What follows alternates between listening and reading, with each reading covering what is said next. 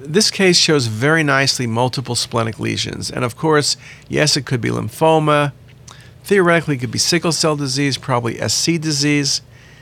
Could it be sarcoid? Absolutely. And could it be hemangiomas? It definitely can. The PET scan is positive.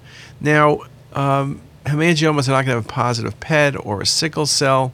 Lymphoma can, of course.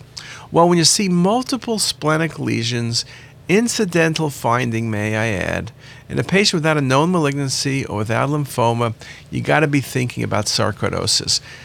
Up to 75% of patients with sarcoid have splenic involvement, some articles up to 90%. So it's very important to consider this possibility. Sometimes you see lesions in the spleen as well as liver. Uh, sometimes you see when you scan the chest adenopathy.